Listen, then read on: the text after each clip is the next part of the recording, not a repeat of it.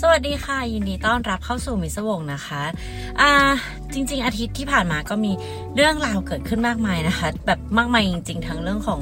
การเมืองหรือว่าข่าวต่างๆ แล้วก็มีหนังที่เข้าฉายสองเรื่องก็คือบาร์บี้แล้วก็ออปเพนไฮเมอร์นะ คะซึ่งก็แบบอยากดูมากๆ เดี๋ยวมีเวลาหยุดศุกร์เสาร์อาทิตย์นี้ก็จะไปดูหนังนะคะ วันนี้ก็ใส่เสื้อเป็นบาร์บี้ซะหน่อยนะคะบาร์บี้ fever แต่ว่าปกติแล้วเลยคือมีแต่ใส่ชุดดำเกือบตลอด เพราะว่าเป็นคนชอบสีดำมากๆค่ะ แต่ว่าบาร์บี้ก็คือพลาดไม่ได้ไง เรื่องราวที่มีนำมาเล่าให้ฟังในวันนี้นะคะ ก็จะเป็นเรื่องเกี่ยวกับ subculture อย่างโลลิต้าค่ะโลลิต้าเนี่ยไม่ได้เป็นแค่เพียงหนังสือหรือว่าหนังนะคะ แต่ว่าจริงๆแล้วมันมี True Crime ซ่อนอยู่ข้างในค่ะ หลายๆ ท่านอาจจะยังไม่ทราบ อาจจะมีคนที่ทราบแล้วนะคะ ก็ไม่เป็นไรวันนี้มีก็มาเล่าให้ฟังในแบบมุมที่ลึกซึ้งขึ้นนะคะแล้วก็ช่วงนี้มีเห็นเทรนใน t ิ k t o k ค่อนข้างเยอะนะคะ ของแบบการเป็นโลลิต้าคือใส่ชุดโคฟเป็นโลลิต้าหรือว่าเป็นไวท์แบบอ่า sugar baby อะไรอย่างเงี้ย ซึ่งบางคนอาจจะไม่รู้ว่าเบื้องลึกเบื้องหลังเนี่ยมันเป็นยังไงบ้างก็วันนี้ก็เลยนำมาเล่าให้ทุกคนฟังกันค่ะ เพราะเห็นช่วงนี้เขากลับมาฮิตกันอีกรอบหนึ่งแล้วนะคะ เมื่อกี้จะเสริมเรื่องขอนแก่นแล้วก็ลืมนะคะ ไม่เป็นไรเสริมตอนนี้แล้วกันว่า มีไปขอนแก่นมาใช่ปะแล้วทุกคนก็บอกว่าต้องไปกินร้านมิตรภาพลาบก้อย เราก็ไปด้วยใจที่แบบอยากกินส้มตำด้วย เราก็ไม่รู้ว่าทั้งร้านมีแต่ลาบจริง ๆ ก็คือลาบ แต่ว่าต้มเนื้ออร่อยมากๆเลยทุกคนแบบอร่อยแบบ อร่อยอยากกินอีก แต่ว่าเราเกาไม่ตรงจุดอีกวันหนึ่งเราก็เลยไปร้านส้มตำค่ะ ซึ่งก็ search มั่วๆนะคะ ก็เจอร้านชื่อว่าขอนแก่นสันแซบเป็นแบบส้มตำหลังมออะไรอย่างเงี้ยร้านเล็กๆ ส้มตำอร่อยมากอะแบบไก่ย่างอร่อยมากหนังกรอบแบบอร่อยอร่อยแบบอร่อยจริง ๆ อร่อยมากๆพูดแล้วก็อยากกินนะคะ อยากบอกคนขอนแก่นว่าแซ่บมากค่ะ หมายถึงว่าคนก็แซ่บด้วยนะคะ คนน่ารักมากแบบหน้าตาดีน่ารักนิสัยดี ส่วนอาหารก็แซ่บมากค่ะ อยากไปอีก เจอกันขอนแก่นไปอีกแน่นอน ถ้าพร้อมแล้วก็ไปฟังเรื่องราวในวันนี้กันเลยค่ะ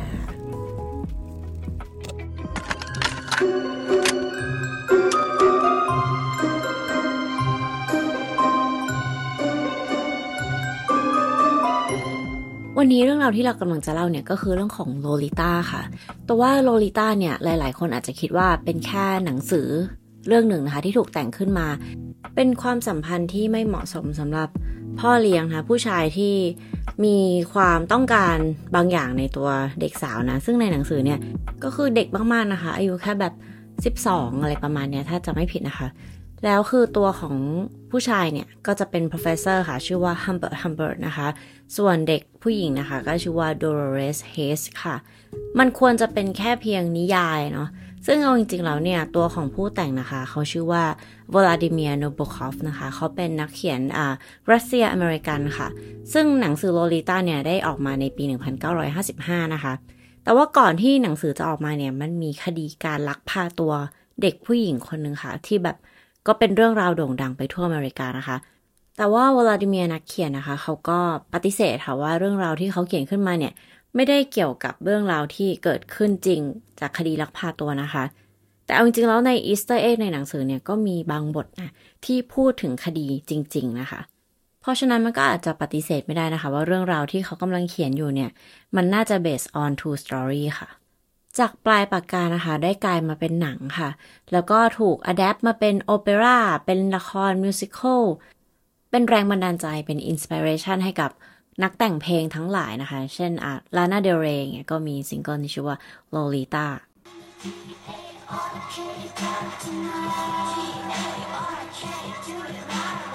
โอเค เอาพอประมาณเนาะเดี๋ยวโดนลิขสิทธิ์นะคะ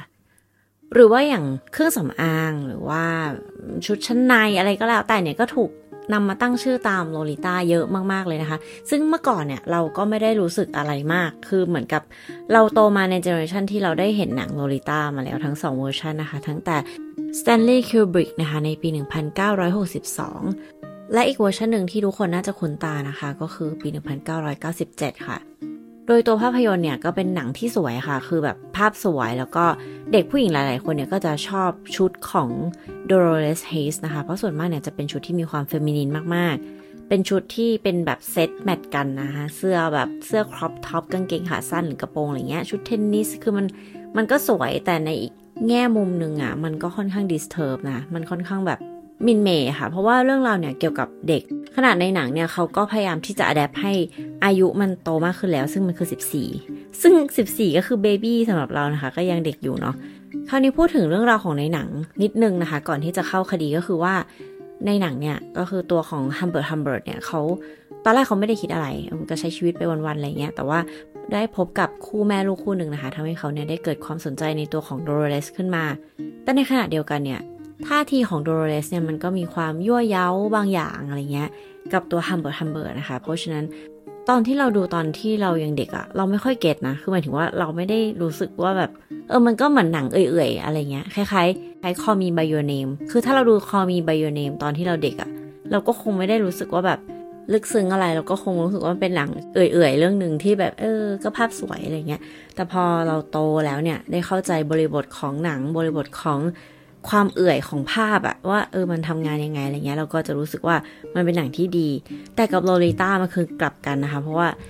เราเองก็เป็นคนหนึ่งที่ adopt soft culture ของโลลิต้ามาโดยที่ไม่รู้ตัว เหมือนกับแบบว่าอย่างเมื่อก่อนเนี้ย Pinterest นะคะก็ถ้าเกิดว่าแบบ search โลลิต้าหรืออะไรเงี้ยก็จะเป็นภาพแบบเด็กผู้หญิงผมทองกิน lollipop ใส่แว่นสีแดงที่เป็นรูปหัวใจอะไรเงี้ย มันก็คือดูแบบน่ารักเซ็กซี่เล็ก ๆ แบบเด็ก ๆ ซึ่งเอาจริงๆแล้วคำว่าเซ็กซี่กับคำว่าเด็กไม่ควรจะอยู่ในบรรทัดเดียวกันด้วยซ้ำนะคะคราวนี้เมื่อทุกคนเติบโตแล้วสังคมเข้าใจอะไรมากขึ้นแล้วเนี่ย อ่า Pinterest นะคะ ถ้าเข้าไปดูเนี่ยโลลิต้าจะไม่มีแล้วนะคะ search โลลิต้าคือจะไม่ขึ้นแล้ว เพราะว่าเขารีมูฟอะไรที่มันค่อนข้างหมิ่นเหม่ออกไป คือเอาจริงๆมันก็ควบคุมยากแหละว่า การที่จะจัดว่าภาพอันนี้เนี่ยมันคือภาพของเด็กไหม ภาพ minor ไหม หรือว่ามันเป็นภาพที่แฟชั่นหรือยังไงหรือนางแบบคนนี้ไม่ได้อายุเด็กแล้ว แต่แค่แต่งตัวเหมือนเด็กจะยังไงก็แล้วแต่มันค่อนข้างแปลกๆอืม แล้วพอเรามารู้ว่า เอ้ยเบื้องหลังของการเขียนหนังสือโลลิต้าขึ้นมาเนี่ย มันมีคดีที่เป็นคดีที่มาจากเรื่องจริงนะ มันนี่ทำให้เรารู้สึกแบบว่าโอเค เราไม่สามารถมองหนังโลลิต้าเหมือนเดิมได้อีกต่อไปแล้วนะคะสำหรับใครที่ชอบโลลิต้าหรือว่าชอบหนังหรืออะไรเงี้ยมันไม่ได้ผิดนะทุกคนเพราะว่าหนังถูกสร้างมาเพื่อให้คนดูรู้สึก entertain แล้วก็เพลิดเพลินไปกับตัวหนังนะคะ อาจจะมีข้อคิดบ้างอะไรบ้างแต่ว่านั่นแหละมันก็คือเป็นบทชีวิตอันหนึ่งที่เขา พยายามเล่าให้เรารู้สึกว่ามันสวยงาม แต่ว่าวันนี้มีก็จะขออนุญาตนำเรื่องราวที่เกิดขึ้นจริงนะคะ กับเรื่องโลลิต้ามา เล่าให้ทุกคนฟังค่ะ เราจะไปกันที่แคมเดนรัฐนิวเจอร์ซีย์ค่ะฟลอเรนซ์แซลลี่เกิดในวันที่ 18 เมษายนปี 1937 ค่ะ เราจะเรียกเธอว่าแซลลี่นะคะ ตอนแรกครอบครัวของเธอเนี่ยก็มีคุณพ่อคุณแม่แล้วก็พี่สาวหนึ่งคนค่ะ แซลลี่เนี่ยเป็นน้องคนเล็ก คุณแม่เนี่ยได้บอกกับแซลลี่ว่าคุณพ่อเนี่ยได้เสียชีวิตไปตอนที่พวกเธอยังเด็กอยู่นะคะ โดยการที่เขาเนี่ยได้เลือกที่จะจบชีวิตของตัวเองค่ะทำให้คุณแม่ของแซลลี่เนี่ยต้องใช้ชีวิตมาอย่างยากลำบากในการเลี้ยงดูลูกสาวสองคนนะคะ เพราะว่าสมัยก่อนเนี่ยเอ่อการเป็นไม้ก็คือเป็นเรื่องใหญ่มากๆ แล้วก็ผู้หญิงไม่ได้มีโอกาสในการทำงานเท่าผู้ชายะคะช่วงเวลาที่เกิดขึ้นเนี่ยจะเป็นช่วงเวลาเรื่องราวประมาณปี 1950 ค่ะ เมื่อพี่สาวของซาลี่ที่มีชื่อว่าเอลล่าเนี่ย เข้าสู่ช่วงวัยรุ่นเธอก็ตั้งครรภ์ค่ะทำให้เธอเนี่ยได้แต่งงานไปนะคะ กับผู้ชายที่ชื่อว่าอัลวินชาร์ลส์ค่ะ เมื่อแต่งงานออกไปจากบ้านแล้วเนี่ยแซลลี่ก็อยู่กับแม่สองคนนะคิดว่าเธอน่าจะรู้สึกเหงานะคะ เพราะว่าแซลลี่เป็นคนที่ไม่ได้มีเพื่อนเยอะค่ะ เธอเป็นเด็กเงียบๆแบบเรียบร้อยไปเรียนกลับบ้านอะไรแบบนี้ค่ะ ไม่ได้แบบว่าไปแก๊งกลุ่มเพื่อนอะไร มันเลยทำให้เมื่อตอนที่เธอได้มีโอกาสได้รู้จักกับ แก๊งสาวแซบของโรงเรียนแล้วกันแบบ popular girl เขาใช้คำนี้ว่า feel mean girl หรือเปล่าอาจจะเป็นแบบแก๊งสาวสวยนะคะ พวกเธอเนี่ยก็เหมือนกับจะยอมให้ซารี่เนี่ยเข้าแก๊งด้วยค่ะ แต่ว่าซารี่เนี่ยเธอก็ต้องทำอะไรบางอย่าง เพื่อพิสูจน์ว่าเธอเนี่ยสามารถอยู่ในแก๊งสาวแซบสาวสวยได้นะคะ สิ่งที่พวกเขาอยากให้ซารี่ทำเนี่ยก็คือการขโมยของค่ะซารี่นะคะ ตั้งแต่เกิดมาเธอไม่เคยทำอะไรที่ผิดกฎหมายเลยนะคะ เธอไม่เคยขัดใจแม่ด้วยซ้ำเธอค่อนข้างเป็นเด็กที่ อยู่ในโอวาแล้วก็เป็นเด็กแบบเงียบๆดีๆ คนนึงอะค่ะ แต่ว่าเธออายุ 11 แล้วนะคะ ในตอนนั้นเธอก็อยากที่จะมีกลุ่มเพื่อน มันเป็นวัยที่เราต้องเริ่มแบบ อยากจะมีสังคมเป็นของตัวเองอะอยากจะมีแก๊งเพื่อน อยากจะเข้ากับทุกคนได้อะอยากให้ทุกคนชอบเราอยากเป็นคน popular เธอก็เลยตกลงที่จะทำค่ะแซลลี่เดินทางจากบ้านนะคะ เข้าไปที่ตัวเมืองค่ะ ไปที่ร้านที่ชื่อว่า Five and Dime ค่ะ น่าจะเป็นร้านแบบ ทุกอย่างยี่สิบอะไรสมัยนี้นะแบบไปซื้อของพวกเอาไว้ไปโรงเรียนอะไรเงี้ยค่ะ พวกปากกาดินสอต่างๆ คราวนี้เธอก็แอบหยิบสมุดออกมาค่ะ เธอคิดว่าไม่มีใครเห็นแน่นอน มองซ้ายมองขวาแล้ว แบบตื่นเต้นมากไม่เคยขโมยของมาก่อนเลย แต่ว่าฉันจะต้องทำเพราะว่าฉันอยากจะเข้ากลุ่มเพื่อนสาวให้ได้นะคะ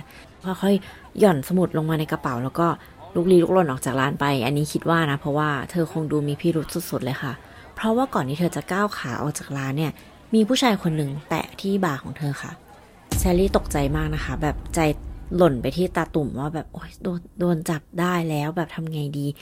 แค่คิดว่าแม่รู้เรื่องนี้เนี่ยโหแบบเรื่องใหญ่พูดแค่นี้คือแบบขโมยของแบบต้องโดนแม่ลงโทษอย่างหนักแน่นอนนะคะ ผู้ชายคนนี้อยู่ในวัยแก่กว่าซารี่มากๆนะคะ เธอเป็นเด็กอายุแค่เพียง 11 เท่านั้นเอง เขาอายุประมาณ 50 กว่าๆแล้วค่ะ เขาใส่ชุดแบบเรียบร้อยเลยนะ แล้วก็ใส่หมวกทรงสูงค่ะ เขาก็มองซารี่ค่ะว่า ฉันเห็นนะว่าเธอทำอะไร ซึ่งซารี่เนี่ยก็แบบได้โปรดอย่าแบบอย่าบอกแม่หนูเลยนะคะ หนูไม่ได้ทำหนูไม่ทำอีกแล้วอะไรก็ว่าไปนะคะ ผู้ชายคนนี้ก็บอกว่าเขาเนี่ยเป็น FBI ค่ะ แล้วเขาก็เห็นการกระทำทุกอย่างของเธอ การที่เด็กขโมยของแบบเนี้ยจะต้องถูกส่งไปที่สถานกักกันเพื่อไปดัดนิสัย ซึ่งซารี่เนี่ยก็แบบโอ๊ยทำไงดี ถ้าแม่รู้ต้องแย่แน่ๆเลย แต่ว่าผู้ชายคนนี้เนี่ยก็บอกกับเธอว่าเอาอย่างนี้กัน วันนี้เป็นวันที่โชคดีของเธอนะ เพราะว่า ฉันว่าจะปล่อยเธอไป แต่ว่าเธอเนี่ยจะต้องมารายงานตัวกับฉัน เป็นระยะระยะ ไม่ขาด เพื่อดูความประพฤติ ซึ่งซารี่ดีใจมากค่ะ ตอนนั้นแบบเฮ้ยรอดแล้วแบบเอ้ยเรารอดแล้วอย่างดีใจนะคะ หลังจากที่ขอบคุณที่เขาเนี่ยจะไม่เอาเรื่องเธอแล้วนะคะ เธอก็รีบขึ้นรถแล้วก็กลับบ้านเลยค่ะ แต่อีกเพียงไม่กี่วันเนี่ย ชีวิตเธอกำลังจะเปลี่ยนแปลงไปตลอดกาลค่ะ เพราะว่าเธอได้เจอผู้ชายคนนี้ ยืนรอเธออยู่ที่หน้าโรงเรียนค่ะเขาตามเธอเจอว่าเธอเรียนอยู่ที่ไหนนะคะ เพราะฉะนั้นใจของเด็กหญิงอายุ11 ก็ต้องแบบแน่นอนเขาเป็น FBI เขาก็ต้องรู้อยู่แล้วรู้ทุกอย่างเกี่ยวกับเรา ซึ่งผู้ชายคนนี้เนี่ยก็ได้เดินเข้ามาคุยกับเธอค่ะ แล้วก็แนะนำตัวเองนะคะว่าเขาเนี่ยชื่อว่าแฟรงค์ลาเซลแต่จริงๆแล้วแฟรงค์ลาเซลคนนี้นะคะ ไม่ได้เป็น FBI ค่ะ ทุกคนก็คงพอจะเดาออกเนาะแล้วเขาก็ไม่ได้ชื่อแฟรงค์ลาเซลด้วยค่ะ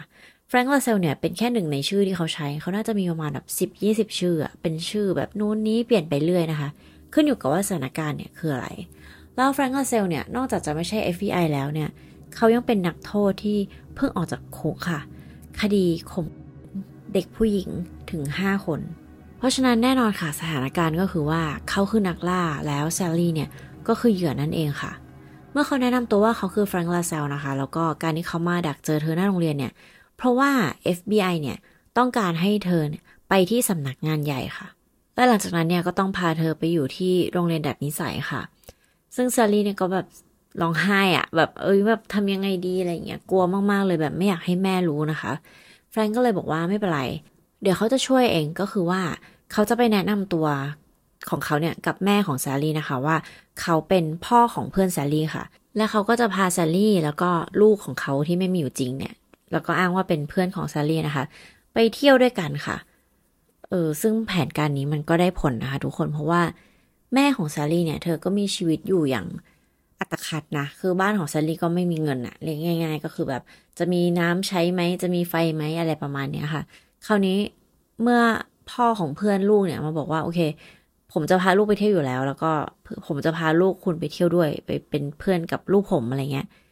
เมื่อแม่แซลลี่คิดแล้วเนี่ย เธอก็คิดว่าเออ เธอเองก็ไม่มีไม่มีปัญญาที่จะให้ลูกไปเที่ยวอะ่ะ เออ ถ้าเกิดแบบครั้งนี้ลูกไม่ได้ไปอะ่ะ ก็ไม่รู้ว่าเมื่อไหร่ลูกจะได้ไปเที่ยวอะไรประมาณเนี้ยและซลลี่ก็คงแบบเออหนูอยากไปค่ะอะไรเงี้ยเพราะว่าในใจของซลลี่เนี่ยคือเธอคิดว่าเธอจะต้องไปรายงานตัวที่ FBI สำนักงานใหญ่อะไรแบบนั้นนะคะ เธอก็เลยเหมือนต้องโกหกแม่ว่าเออเธออยากไปเที่ยวทริปนี้มากๆอะไรเงี้ย สุดท้ายแม่ของเธอเนี่ยก็ให้ไปนะคะ แล้วแม่เนี่ยก็มาส่งที่รถไฟค่ะ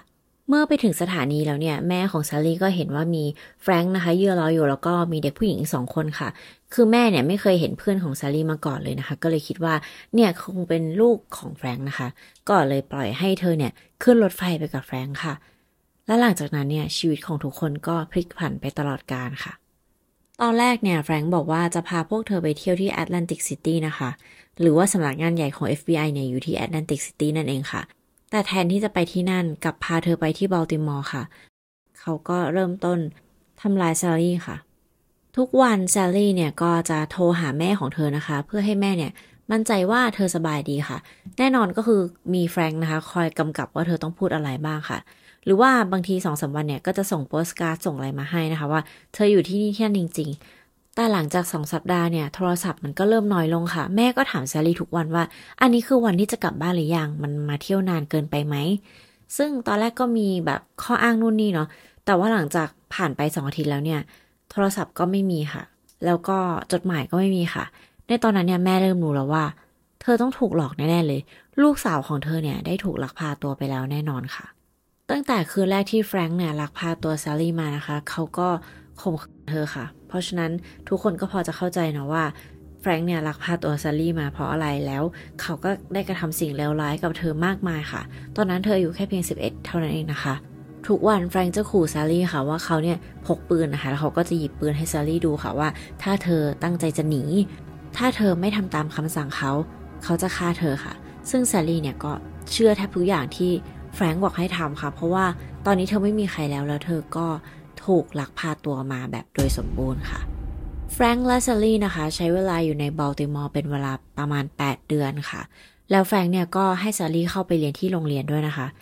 แต่ว่าชีวิตของเธอจะไม่เหมือนเด็กผู้หญิงคนอื่นค่ะ ก็คือเธอจะต้องไปเรียนแล้วก็กลับบ้านเลยทันที แล้วก็แฟรงค์เนี่ยจะเฝ้าเธอในทุกที่ที่เธอไปนะคะ แฟรงค์ไม่อนุญาตให้เธอคบเพื่อน ไม่อนุญาตให้เธอไปบ้านเพื่อน แล้วก็ไม่อนุญาตให้เพื่อนมาที่บ้าน เช่นเดียวกันค่ะ ช่วงเวลานั้นเนี่ย แม่ของซาลี่ก็แจ้งตำรวจนะคะ แจ้ง FBI ค่ะ แต่ว่าการตามหาตัวคนในสมัยนั้นเนี่ย มันก็ค่อนข้างยากมากๆนะคะ ซึ่งแน่นอนว่าตำรวจเนี่ยก็พยายามที่จะทำงานค่ะ แต่ว่ามันมันไม่รู้จะตามจาก lead อะไร ทุกคนมันไม่ได้มีการแบบ เอ้ย ping สัญญาณโทรศัพท์เหมือนทุกวันนี้หรือว่า digital footprint หรือกล้องวงจรปิดไม่มีเลยนะคะ แต่แฟรงค์ลาซาลเนี่ยรู้ดีค่ะว่าตำรวจแล้วก็ครอบครัวของแซลลี่เนี่ยกำลังตามหาเขาอยู่นะคะ พวกเขาก็เลยต้องย้ายบ้านอีกครั้งค่ะ ครั้งนี้เนี่ยก็หนีไปที่รัฐเท็กซัสค่ะ เราก็อยู่ที่นั่นประมาณหนึ่งปีนะคะ คือถามว่าคนสงสัยไหมก็คือไม่สงสัยค่ะ เพราะว่าภาพที่ทุกคนเห็นก็คือ คุณพ่อเลี้ยงเดี่ยวกับลูกสาวนะคะ ที่แบบคุณพ่ออาจจะดูห่วงลูกมากๆ ประมาณหนึ่งอะไรเงี้ย แต่ว่ามันก็ไม่ใช่เรื่องแปลกอะไรในปี 1950 นะคะ ในแบบ ครอบครัวที่เข้มงวดมากๆอะไรแบบนี้ค่ะ และซาลี่เนี่ย เธอก็ไม่กล้าที่จะพูดเรื่องนี้กับใครเลยนะคะ เพราะว่าเธอรู้สึกว่าไม่น่าจะมีใครที่เชื่อเธอค่ะ คือตอนเนี้ยมันเธอถูกลักพาตัวมานานมากจนที่เธอรู้สึกว่าไม่น่าจะมีใครที่ช่วยเธอได้แล้ว แล้วก็รู้สึกว่านี่มันคงเป็นชะตาชีวิตที่เธอจะต้องเผชิญ แต่ว่าพอเธอได้เข้าโรงเรียนใหม่ที่เท็กซัส เธอก็มีเพื่อนเหมือนกับมีเพื่อนคนหนึ่งที่เธอเนี่ยรู้สึกว่าเธอสามารถที่จะเปิดใจด้วยได้นะคะ เธอก็เลยเล่าถึงความสัมพันธ์ ระหว่างเธอกับพ่อหรือแฟรงค์นั่นเองนะคะ ให้เพื่อนฟัง แต่ว่าเพื่อนเนี่ยกับพูดกับซาลีว่า สิ่งที่เธอทำเนี่ยกับเขาว่ามันผิดนะ แล้วเธอก็ควรจะหยุดได้แล้ว ในฟิลที่มันเหมือนกับ victim blaming อะค่ะ หรือว่าแบบโทษว่าซาลีผิดเนี่ยค่ะ เราว่าอย่าว่าเพื่อนซาลีเลยแล้วว่ามันเป็นแบบชุดความคิดของสมัยก่อนมากๆค่ะ บางทีเขาก็ไม่รู้ว่าเขากำลัง พูดถึงอะไรอยู่หรือว่าบางทีเขาก็ไม่รู้จริงว่าสิ่งที่ซารี่เจอมันคืออะไรนะคะ เพราะว่าอย่าลืมว่าในยุคนั้นเนี่ยทูครามอะไรมันก็ไม่ได้มีขนาดนั้นก็แบบเป็นเรื่องของความประพฤติหรือเปล่า เธอได้ไปทำกิริยาอะไรทำให้เขาเนี่ยมาทำอะไรแบบนี้กับเธอหรือเปล่า ก็คือเป็นแบบนั้นไปนะคะ ซึ่งมันก็ทำให้ซารี่เนี่ยรู้สึกแย่มากๆค่ะ แทนที่เธอจะได้รับความช่วยเหลือ หรือว่าอย่างน้อยได้รับคำปลอบโยนกับจิตใจของเธอนะคะ เธอกลับถูกเชมมันนี้ทำให้เธอเนี่ย ไม่พูดเรื่องนี้กับใครอีกเลยค่ะ เธอค่อนข้างแบบปิดไปเลย แล้วก็ไม่ยุ่งกับใครเลย เธอคือไม่มีเวลาอยู่คนเดียวพอที่จะมีความคิดที่จะหลบหนีอยู่แล้วด้วยนะ เสียงของเธอมันก็ยิ่งค่อยๆ fade ไปเรื่อยๆค่ะ ที่ที่แฟรงก์กับแซลลี่อยู่เนี่ย เป็นจุดจอดรถแคมป์ค่ะ หรือว่ารถบ้านนะคะ ก็จะมีครอบครัวอื่นๆที่อาศัยอยู่ใน trailer park หรือว่า รถบ้านรถพ่วงอะไรเงี้ยค่ะ ก็มีหลายรูปแบบเนาะซึ่งหนึ่งในครอบครัวที่อาศัยอยู่ตรงนี้เนี่ยมีผู้หญิงคนหนึ่งที่ชื่อว่ารูทเจนิสค่ะ เธอคนนี้มีบทบาทสำคัญมาก ๆ เลยนะคะ ในเรื่องราวอันนี้ค่ะ เพราะว่าเธอสงสัยพฤติกรรมของแฟรงก์กับซารีค่ะ ถึงแฟรงก์จะดูเป็นคุณพ่อที่ แบบว่าห่วงลูกแต่มันมีอะไรแปลกๆในนั้นค่ะรูทเนี่ยน่าจะเป็นผู้หญิงที่มองออกค่ะ แต่ว่าเธอจะไปถามแซลลี่ตรงๆ มันก็แบบไม่ได้ไงมันก็ต้องค่อยๆ แบบอ้อมๆคอมๆนะคะแต่ว่าแซาลี่เนี่ยไม่เคยปิดปากพูดเรื่องนี้เลยนะคะ ทุกครั้งที่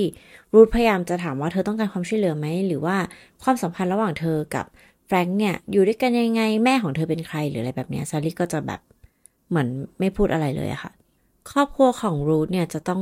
ย้ายไปอยู่ที่ซานโฮเซแคลิฟอร์เนียนะคะ ซึ่งมันอยู่คนละที่เลยกับเท็กซัสนะ แต่ว่าเมื่อพวกเขาย้ายไปแล้วเนี่ยรูทก็ไม่สามารถที่จะทำใจว่าแบบเออปล่อยวางกับเรื่องของแซลลี่ได้นะคะ เธอก็เลยพยายามทุกอย่างที่จะให้แฟรงก์กับแซลลี่เนี่ยย้ายมาที่แคลิฟอร์เนียค่ะ เธอเขียนจดหมายไปหาแฟรงก์นะคะว่าที่นี่เนี่ยมันมีโอกาสมากมายเลยนะ แล้วก็ที่แคลิฟอร์เนียเนี่ยอากาศดีมากนู่นนี่นั่นโน่น ตอนนี้เราอยู่ที่ trailer park ที่นี่ที่นี่นะ คุณสามารถมาอยู่ที่ข้างๆเราได้เลย เพราะว่าเราเนี่ยได้จองพื้นที่ไว้ให้คุณแล้วเผื่อคุณกับลูกสาวของแซลลี่เนี่ยอยากจะย้ายมานะคะ ซึ่งแฟรงค์เนี่ยก็สนใจค่ะ เขาก็แบบเออหรือว่ามันก็ดีนะ เพราะว่าเราก็อยู่ที่นี่นานแล้วอะไรเงี้ยการย้ายก็จะเป็นเรื่องดีค่ะแฟรงก์ก็เลยตัดสินใจย้ายตามไปค่ะ ย้ายแซลลี่ไปด้วยนะคะ เก็บข้าวของย้ายไปที่ซานโฮเซแคลิฟอร์เนียค่ะ เมื่อไปถึงที่นั่นแล้วเนี่ยแฟรงก์ก็ต้องหางานทำนะคะ คราวนี้การที่เขาไปทำงานในเมืองเนี่ย เขาก็ต้องนั่งรถบัสไปค่ะ มันทำให้แซลลี่เนี่ยมีเวลาว่างมากขึ้นนะคะ ว่างในที่นี้ก็คือแฟรงก์ไม่ได้มาคอยแบบจับตาดูเธอตลอดเวลาค่ะ รูทเนี่ยก็เข้าหาแซลลี่เลยค่ะ แล้วก็พยายามถามเธอนะคะ สุดท้ายแล้วเนี่ยแซลลี่เธอก็เริ่มปริปากค่ะ เพราะว่าแซลลี่คิดถึงบ้านมาก ๆ ค่ะ เธอคิดถึงแม่นะคะ คืออย่างตอนแรกที่อยู่แบบบัลติมอร์เท็กซัสที่ถูกลักพาตัวมาเนี่ย มันก็ยังไม่ได้ไกลบ้านมากค่ะ แต่ตอนนี้เนี่ยเธออยู่ คนละฟากกับแบบบ้านของเธอเลยนะคะ มันแบบมันไกลมากๆแล้วแล้ว เธอก็รู้สึกว่าแบบเธออยากกลับบ้านมากๆแล้ว เธออยากที่จะเจอแม่อีกครั้งหนึ่งค่ะ เธอก็เลยเล่าเรื่องทั้งหมดให้รูทฟังค่ะ แล้วก็ขอร้องให้รูทเนี่ยช่วยเธอหน่อยได้ไหม ซึ่งรูทเนี่ยก็สอนแซลลี่ในการใช้โทรศัพท์โทรทางไกลค่ะ โทรไปหาที่แรกแน่นอนแซลลี่โทรกลับบ้านของตัวเองนะคะ แต่ว่าโทรไม่ติดค่ะเพราะว่าโทรศัพท์ที่บ้านของแซลลี่เนี่ยถูกตัดไปแล้วค่ะ เพราะว่าแม่ไม่มีเงินจ่ายค่าโทรศัพท์นะคะ เธอก็เลยเสี่ยงดวงอีกครั้งนึงค่ะ เธอจำได้ว่าพี่เขยของเธอเนี่ยทำงานอยู่ที่โรงงานแห่งหนึ่งนะคะ เธอก็เลยหาเบอร์จนเจอค่ะแซลลี่กับรูทเนี่ยก็โทรไปที่สองนะคะ โชคดีมากๆค่ะว่าแซลลี่สามารถ หาตัวของอัลวินเจอนะคะ สามารถได้คุยโทรศัพท์กับเขาค่ะ ซึ่งอัลวินเนี่ยก็ตกใจมากๆที่ได้รับโทรศัพท์จากแซลลี่นะคะ เพราะว่าทางครอบครัวของพวกเขาเนี่ยก็ไม่เคยหยุดที่จะตามหาแซลลี่นะ เพียงแต่ว่ามันไม่รู้จะหายังไงเท่านั้นเองค่ะแซลลี่เนี่ยก็บอกกับอัลสั้นๆค่ะว่า ตอนนี้เธออยู่ที่นี่ซานโฮเซแคลิฟอร์เนียจุดจอดรถพ่วง ได้โปรดช่วยส่ง FBI มาช่วยหนูด้วย แล้วก็ฝากบอกแม่ด้วยว่า หนูปลอดภัยดีแล้วก็อยากกลับบ้าน อัลวินพี่เขยของแซลลี่ก็ไม่ทำให้เธอผิดหวังนะคะ เขาก็รีบโทรแจ้ง FBI ค่ะ หลังจากนั้นเนี่ยทั้งทางตำรวจที่แคลิฟอร์เนียแล้วก็ FBI ก็ไปตามหาซาลี่แล้วก็พบเธอค่ะ ก่อนที่แฟรงค์จะกลับมาที่รถบ้านค่ะ เมื่อตำรวจได้ตัวซาลี่แล้วเนี่ย แล้วก็พาเธอไปอยู่ในที่ปลอดภัยนะคะ พวกเขาก็ซุ่มรอแฟรงก์กลับมาค่ะ เมื่อแฟรงก์กลับมาที่รถบ้านปุ๊บก็ถูกจับทันทีค่ะ แน่นอนว่าแฟรงก์เนี่ยปฏิเสธทุกอย่างเลยนะคะ แล้วแฟรงก์ก็บอกว่า เขาเนี่ยเป็นพ่อที่แท้จริงของซาลี่นะเพราะว่าตอนแรกเนี่ยก็ไม่มีใครเชื่อคำพูดของเขาค่ะ แต่ว่ามันก็ต้องมีการพิสูจน์ก่อนนะคะ ในปี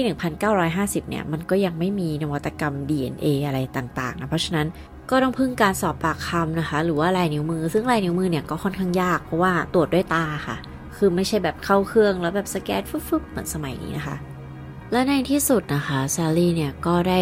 นั่งเครื่องบินเป็นครั้งแรกในชีวิตค่ะ นั่งกลับมาหาคุณแม่ของเธอที่สนามบินนานาชาติฟิลาเดลเฟียนะคะ ซึ่งคุณแม่เนี่ยก็แบบรออยู่ใจจดใจจ่อค่ะ นักข่าวก็คือแบบเต็มสนามบินเลยนะ เมื่อแซลลี่ก้าวลงมาจากเครื่องบินปุ๊บเนี่ย เธอก็โผล่เข้ากอดกับแม่ค่ะทำกลางการวุ่นวายที่แบบทุกคนพยายามที่จะถ่ายรูปเธอกับแม่นะ แต่ว่าแซลลี่เนี่ยไม่ได้สามารถที่จะกลับไปบ้านแล้วก็นอนเตียงของเธอได้ในคืนนั้น หรือว่าอยู่กับแม่นะคะ เธอถูกแยกตัวไปอยู่ที่ Camden County Children Shelter ค่ะ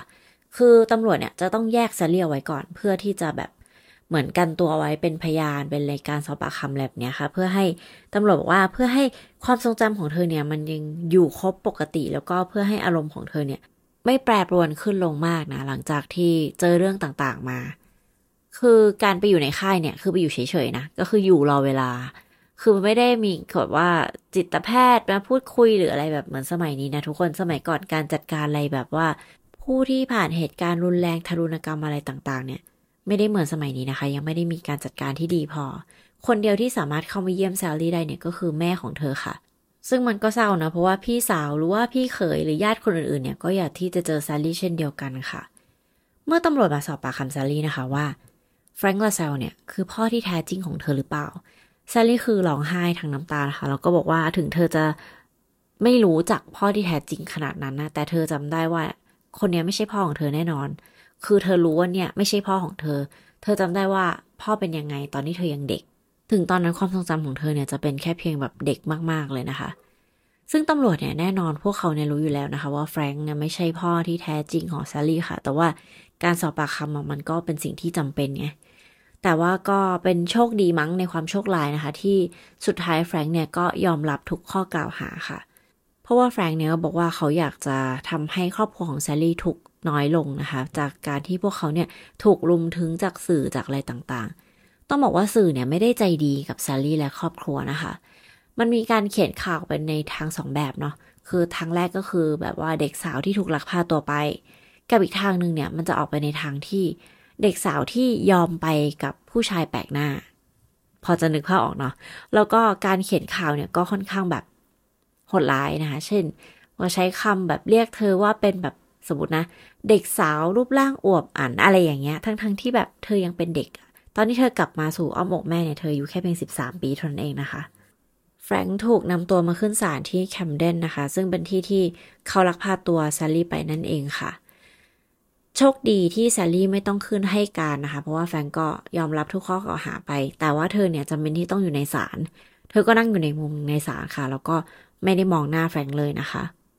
ศาลตัดสินให้แฟรงก์ลาเซลเนี่ยผิดจริงนะคะ ข้อหาลักพาตัวแล้วก็เหมือนพาผู้เยาว์ข้ามรัฐเพื่อ